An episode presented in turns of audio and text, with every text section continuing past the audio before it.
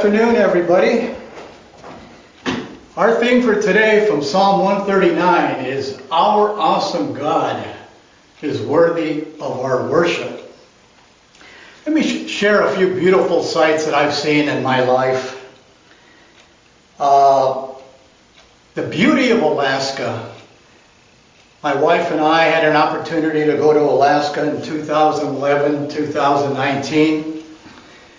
And uh, we were able to see the beauties of the glaciers, and the we went on a whale watching tour and a few other things, and it was just beautiful, beautiful country. two thousand ten, we had the opportunity to go to the Grand Canyon, my first time, and uh, what a sight to see. And to think that God carved that out of the rock with the, the, the uh, uh, flood rivers. In two thousand, uh, nineteen eighty-four, we saw the de- awesome devastation of Mount Saint Helens. To look at all those trees just lying there on the mountainside for miles and miles and miles, it was an awesome sight. Going to Yosemite a number of times and climbing Half Dome and seeing the beauty of the valley, the beauty of Yosemite. This afternoon, we'll open up God's Word and look at the awesomeness of God, who is responsible for all of these things and many, many more. The psalmist David paints a beautiful portrait of God, the God we serve. Today we will share three of God's attributes or perfections. Our God is omniscient or all-knowing. Our God is omnipresent or everywhere present. Our God is omnipotent or all-powerful. In closing the psalm, the psalmist David will allow us to read his innermost thoughts. Look over his shoulder, if you will. But today we're only going to look at the omniscience of God and the omnipresence of God, verses one through twelve. The omniscience of God. Doctor Charles Ryrie defines omniscience as, omniscience means that God knows everything, things actual and possible, effortless, effortlessly and equally well. I have trouble with that word. Let me share two amazing women with you. One was a school principal living in Grand Rapids, Michigan. She was able to learn the names of all seven hundred students in her school. At a, another school years earlier, she learned the names of over four hundred students. So that's eleven hundred students just at two schools. The second amazing woman was my mom, now with the Lord Jesus Christ. At the church I attended back in nineteen seventy-three, seventy-four, they had a little league there, and there was six or seven teams in the league, and somehow, some way, our team made it to the championship. The night before the game, I went to my parents' house to have dinner, and my mom was there, and my mom knew a lot about baseball. She was a Dodger fan, and she had been following the Dodgers since the mid-forties. And my mother gave me some advice. She said, you know, son, I've attended all your games, and if I were you, I would move the leadoff batter down to about third or fourth place, move so-and-so up to the leadoff position, and she just had my lineup all juggle up. And she wanted me to use my pictures in a certain way. And uh, this is my mother, so what am I going to say? Well, I listened to my mother. who's not omniscient, but she sure knew a lot. And we won the championship. And I showed her the trophy, and Mom, it's because of you that we won the championship, because she was absolutely right. Now, as mentally sharp as these two women were while alive, the God we serve is omniscient. He knows all things. His knowledge has no limits. In fact, in Psalm one forty-seven, verse five, King David writes, "Great is our Lord and abundant in strength. His understanding is infinite." That's according to the New American Standard Bible. The New Living Translation translates it, "His understanding is beyond comprehension." One more translation, the English Standard Version says, "God's understanding is beyond measure." Our theme for today is, our awesome God is worthy of our worship. We are known intimately and exhaustively by God. Verses one through four. I'll be reading from the New Living Translation. "O Lord, you have examined my heart. You know everything about me. You know when I sit down or stand up. You know my thoughts even when I'm far away. You see me when I travel and when I rest at home. You know everything I do. You know what I'm going to say even before I say it, O Lord." That's amazing knowledge. Now David says, "You have searched me or examined me." The Hebrew word, because the Old Testament was written in Hebrew, the Hebrew word means God has carefully and thoroughly investigated or examined each of us. Doctor Warren Wiersbe says, "The Jewish people use this word to describing to describe digging deep into a, a mine. Think of yourself for a second as a coal mine.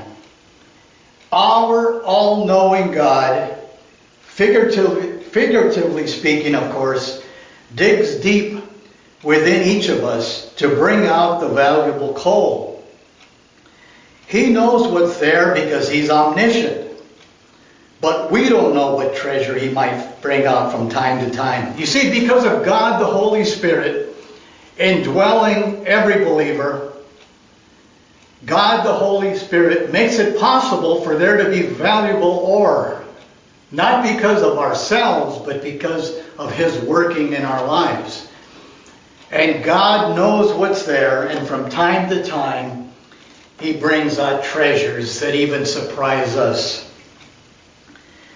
His knowledge is thorough and complete. He knows our passive life. Look at verse two. "You know when I sit down. You know when I rest at home." He knows our active life. "You know when I stand, and you know when I travel." He knows our thought life. "You know my thoughts even when I'm far away." Better rendered, He knows our faraway thoughts. At a time like this, when there's so much trouble going on in the world, oftentimes our thoughts are miles and miles away as we think of uh, how uh, many of our loved ones are hurting right now. Or maybe we ourselves are hurting and our thoughts are so far away. Maybe we have a doctor's appointment, something along those lines.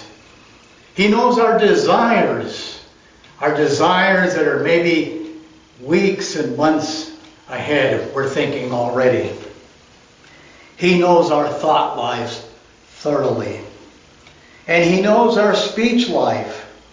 You know what I'm going to say even before I say it, Lord, in verse four.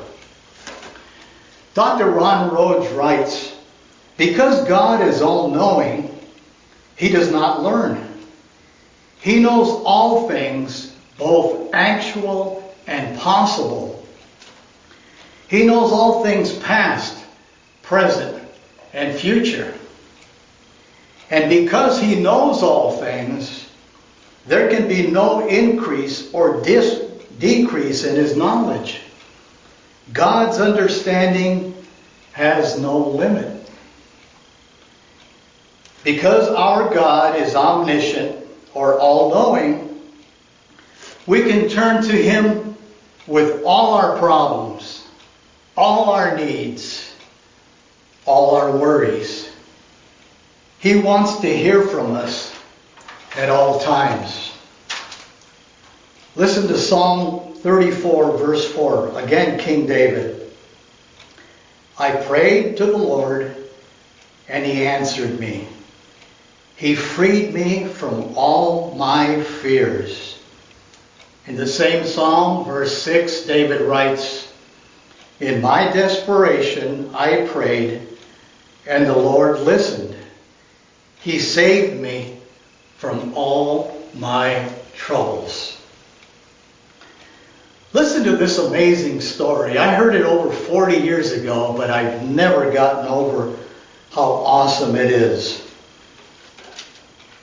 Shortly after Dallas Seminary was founded in nineteen twenty-four, it came to the point of bankruptcy. All the creditors were going to foreclose at noon on a particular day. That morning, the founders of the school met in the president's office to pray that God would provide. In that prayer meeting was Doctor Harry Ironside, who later went on to pastor the historic Moody Memorial Church from nineteen thirty to nineteen forty-eight. When it was his turn to pray, Doctor Ironside prayed in his characteristically refreshing manner. Lord, we know that the cattle on a thousand hills are yours. That's according to Psalm fifty. Please sell some of them and send the money to us because we need it bad. While they were praying, at the very moment they were praying, a tall Texan came into the business office and said, I just sold two carloads of cattle in Fort Worth. I've been trying to make a business deal go through, and it won't work. And I feel that God is compelling me to give this money to the seminary. I don't know if you need it or not, but here's the check. And he gave a check to the secretary. The secretary took the check, and knowing something of the financial seriousness of the hour, she went to the door of the prayer meeting and timidly tapped.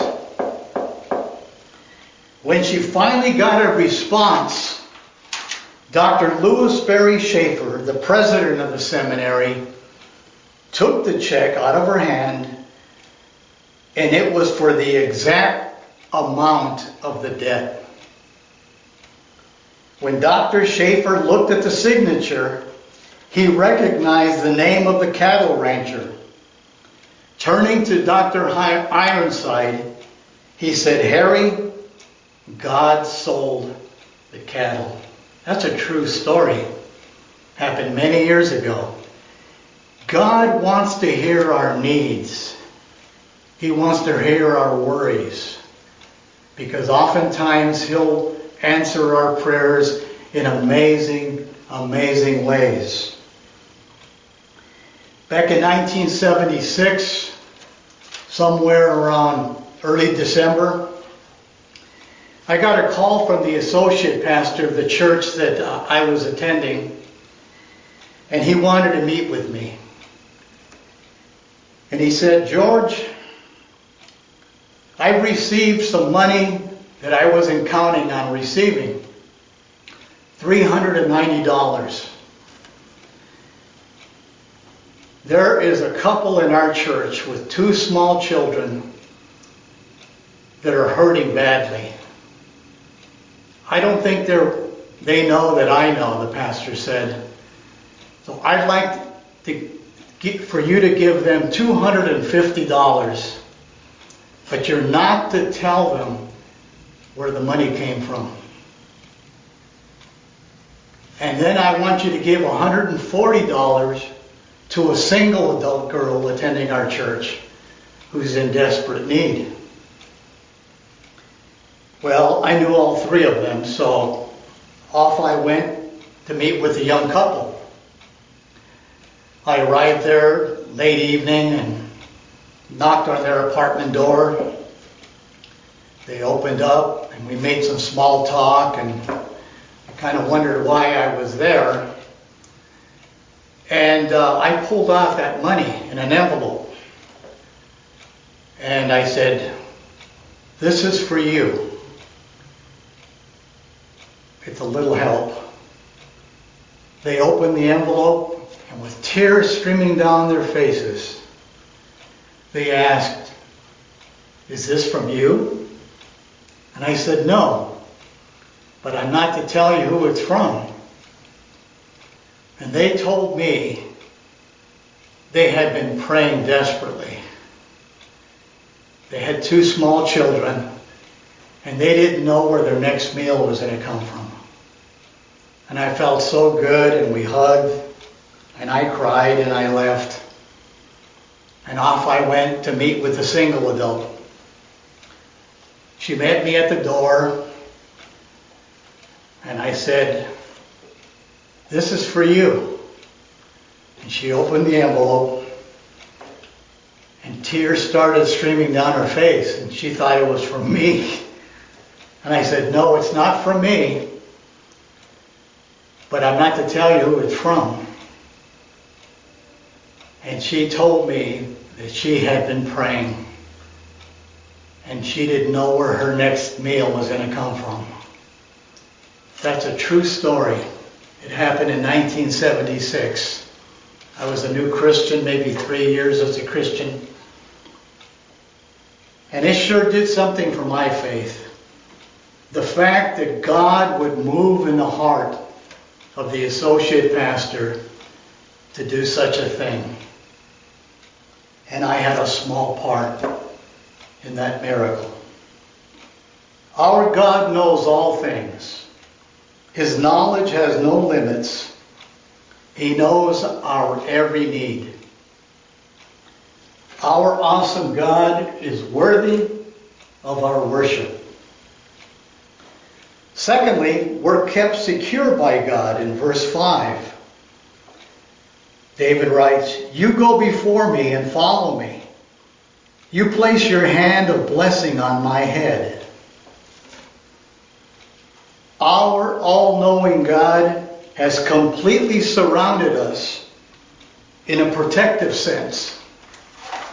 David writes that God leads us. "You go before me." You see, God will lead us in the, in the future. Like the Good Shepherd of Psalm twenty-three, the shepherd leads his flock to green pastures and still waters. He'll be there for us in the future. Secondly, he follows us. David writes, "You go before me and you follow me." God has always been there in our past. I look back over forty-seven years of being a Christian, and I see some amazing things that have happened in my life. Not only in my life, but in the lives of many brothers and sisters around me. God has been there every step of the way from the moment of our salvation. And he'll always be there in the future. Thirdly, he's with us now in the present. You place your hand of blessing on my head. He walks with us now in the present. About thirty-six and a half years ago, our firstborn daughter, Leslie, was learning how to walk, climb various things. And uh, she had never climbed the stairs before. And there are fourteen steps to the second floor. And Leslie started to climb the stairs. And so my wife, not wanting for her to get hurt, got in front of Leslie. I was in back of Leslie. And she would climb a step, look back at Daddy, look forward at Mommy, and with a gleeful smile, and we would make a big to-do about it. And she'd climb the next step, the same thing, we would clap. She made it all the way to the second floor, all fourteen steps. You see, she was surrounded by loving parents. And if loving parents can do that for their child, how much more the omniscient God will always be there in our lives. Let's look at knowledge that boggles the mind. Verse six. David looks back at all these things he's written and he says, "Such knowledge is too wonderful for me, too great for me to understand." We would say back in the sixties that it blows my mind to think of all these things. Listen to Psalm one forty-seven, verse four. I'm going to give you just a few examples of the amazing knowledge of God. Now, mind you, these are only a few examples. In Psalm one forty-seven, verse four, the psalmist writes, "God counts the stars, and he calls them all by name." Again, he counts the stars, and he calls them all by name. Now, some people may say, "Oh, that's hyperbole. You know, we're not to take it literally." I do. I do. Listen to what was in the Mercury News a few years ago. Scientists believe there are possibly three hundred sextillion stars, three trillion times one hundred billion. Each has a name. Think about that. If God can do that with the stars and with the planets, isn't he a God who wants to be near and dear and help us? In times of difficulty, we need to pray to our God. Let him know our worries, our needs, our troubles. In Matthew ten thirty, Jesus is speaking to his disciples. He says, "The very hairs of your head are all numbered." The very hairs of your head are all numbered. Mind you, he said this somewhere in the thirties A D Now think about it. How many people had preceded the disciples since the time of Adam and Eve? Millions and millions and millions of people. And God knows every hair on our heads. And since the time of Christ, we're going on almost two thousand years. And think of all the people who have lived since the time of Christ. He knows how many hairs are on our head. As I get older, it becomes easier and easier for God to know that. Listen to Daniel chapter two, beginning with verse thirty-one. Through forty-five, Daniel interprets a dream that King Nebuchadnezzar had the king of Babylon. Now the king had this dream somewhere close to six hundred B C. He was ruling over Babylon. And he had a dream of a metallic man with a head of gold, iron, silver, and on and down it went, representing the kingdoms of the world that were to follow Nebuchadnezzar.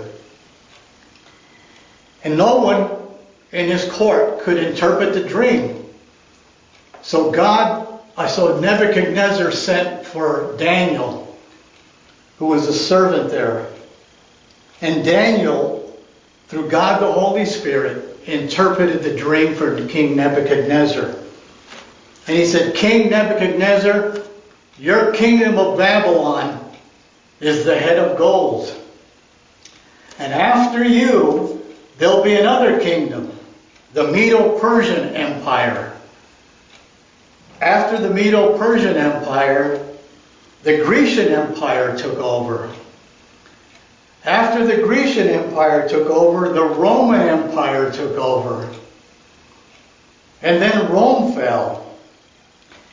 And in the future, there'll be a revived Roman Empire, the Bible says, in the book of Revelation and in the book of Daniel.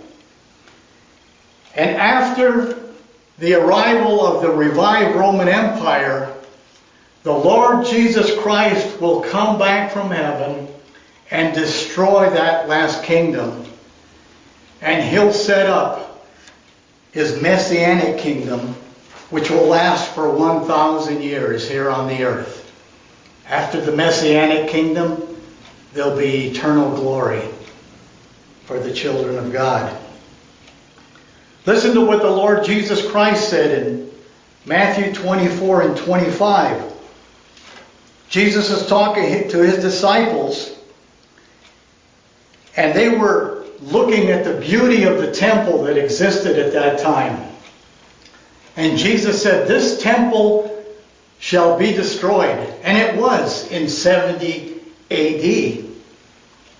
And Jesus went on to give details of what would take place sometime yet in our future, in the time of the tribulation period that's yet to come. A time of seven years of terrible tribulation. If we think it's bad now, we have not seen anything yet. And after that tribulation period, Jesus Christ would come back, and again, as it was in Daniel, he'll set up his glorious earthly kingdom, which will last for a thousand years. So Jesus looked into the future, and he was able to tell the disciples what would take place. Daniel was able to do the same thing through the power of God the Holy Spirit. I once heard somebody say, imagine world's history as a parade marching by. God is sitting on the fence, and he's able to see everything all at one time and read the minds and the hearts of every human being in human history. We are looking through a little knothole, and we can only see so much. And even through the Word of God, we're only able to see so much, because that's the way God has arranged it. But God knows all things. He's omniscient. Doctor Ron Rhodes says, when life throws us a punch, we can rest in the knowledge that God has known about it from the beginning of time, and is working things out for his glory and for our ultimate good. Our awesome God is worthy of our worship. In closing, let's look at the omnipresence of God, verses seven through twelve. Again, I'll be reading from the New Living Translation. I can never escape from your spirit. I can never get away from your presence. If I go to heaven, you are there. If I go down to the grave, you are there. If I ride the wings of the morning, if I dwell by the farthest oceans, even there your hand will guide me, and your strength will support me. I could ask the darkness to hide me, and the light around me to become night. But even in darkness I cannot hide from you. To you the night shines as bright as day. Darkness and light are the same to you. The omnipresence of God. Again, Doctor Charles Ryrie defines omnipresence as, it means that God is everywhere present in his totality at all times. God is everywhere present in his totality at all times. Solomon, when he was dedicating the temple, the Jewish temple back around nine fifty B C, he said, "But will God indeed dwell on the earth? Behold, heaven and the highest heaven cannot contain you. How much less this temple which I have built." Jeremiah, in Jeremiah twenty-three, it records the words of God. God speaking, he, God says, "Am I a God who is only close at hand? No, I am far away at the same time. Can anyone hide from me in a secret place? Am I not everywhere in all the heavens and the earth?" says the Lord. God is everywhere present in his totality at all times. Now, where can we go to escape God if we wanted to? Well, David writes, "I can never escape from your spirit. I can never get away from your presence. If I go up to heaven, you're there. If I go down to the grave, the place of the dead, you're there. If I ride the wings of the morning, when the sun comes up, the rays look like wings. If I ride the wings of the morning, even if I dwell in the farthest oceans, your hand will guide me and your strength will support me."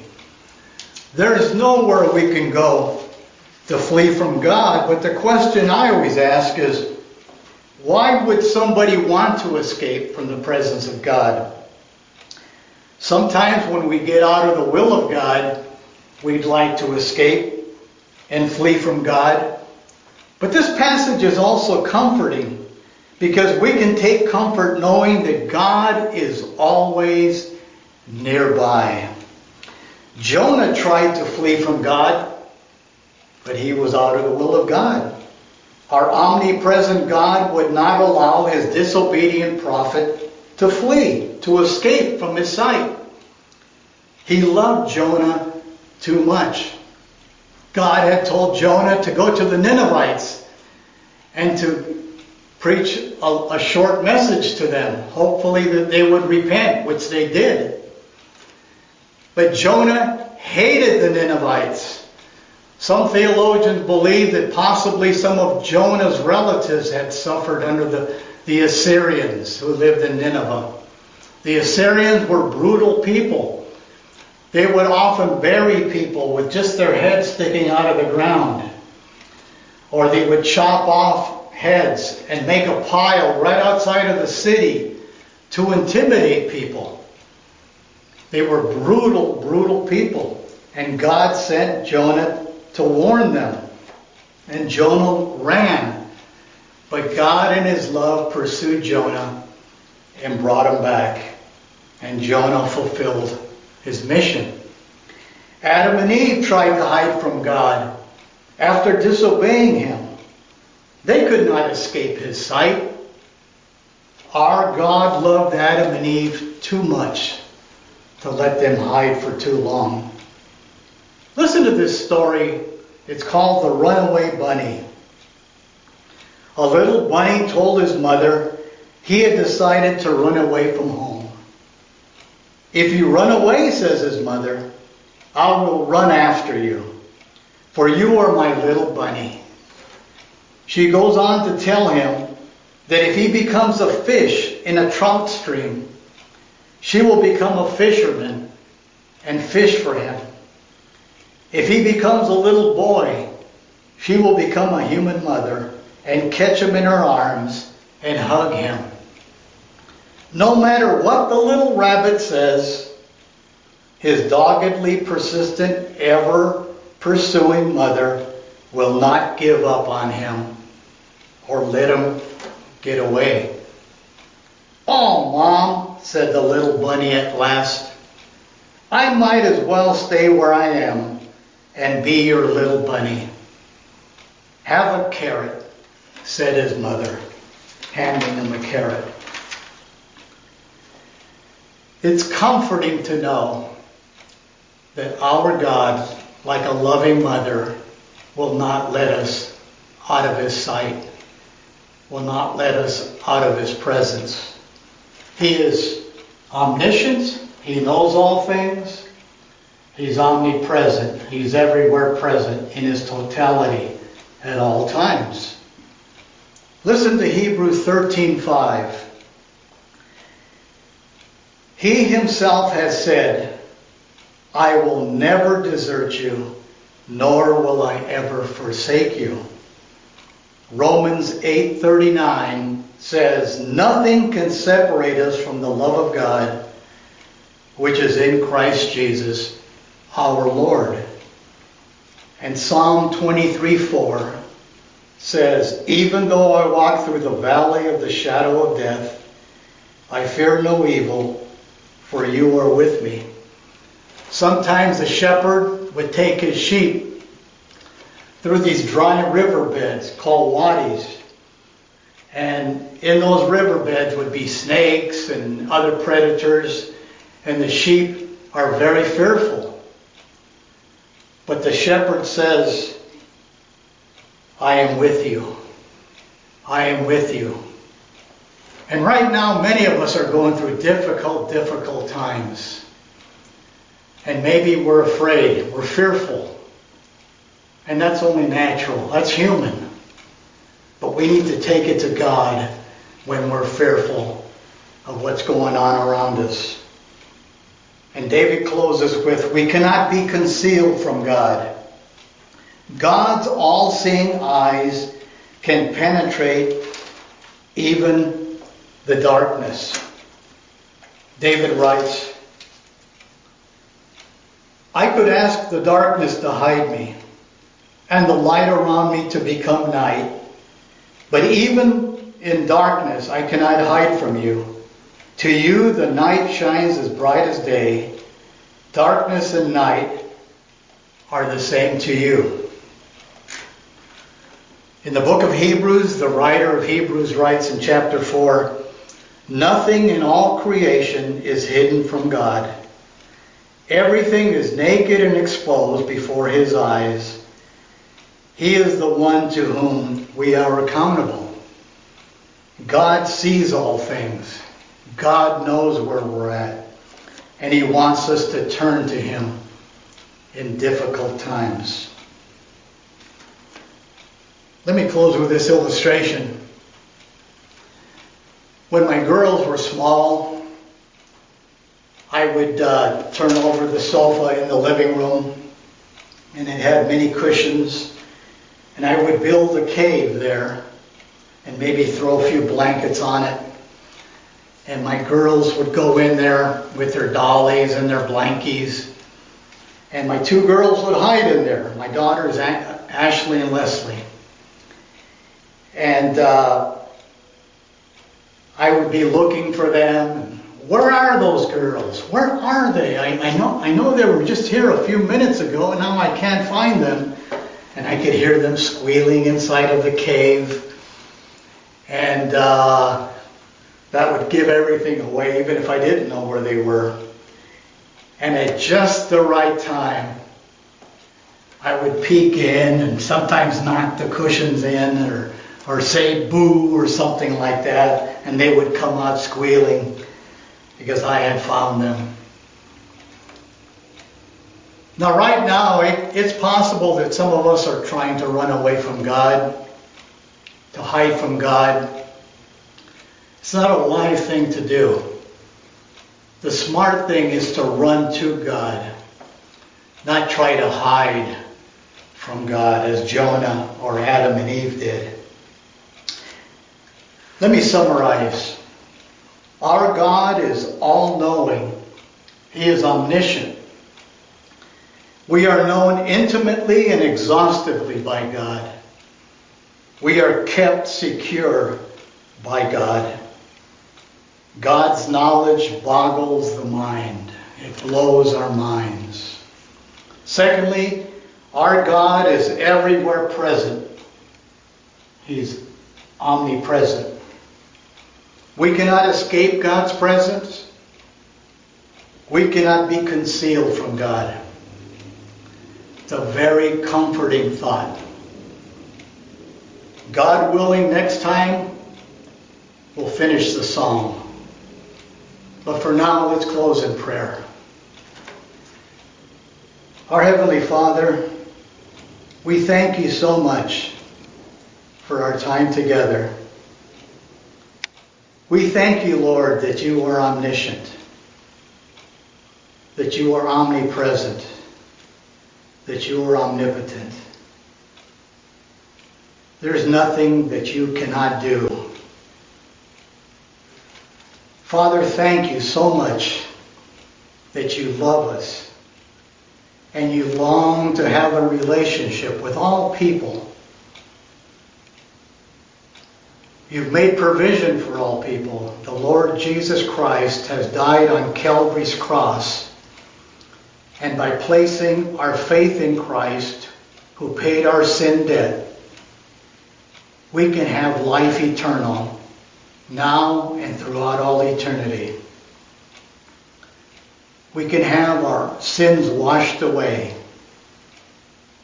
We can become a part of a family of believers. God, the Holy Spirit, will give us spiritual gifts that we can exercise for the benefit of the body of Christ. Thank you, Lord, for your amazing love. We thank you in Jesus' name. Amen.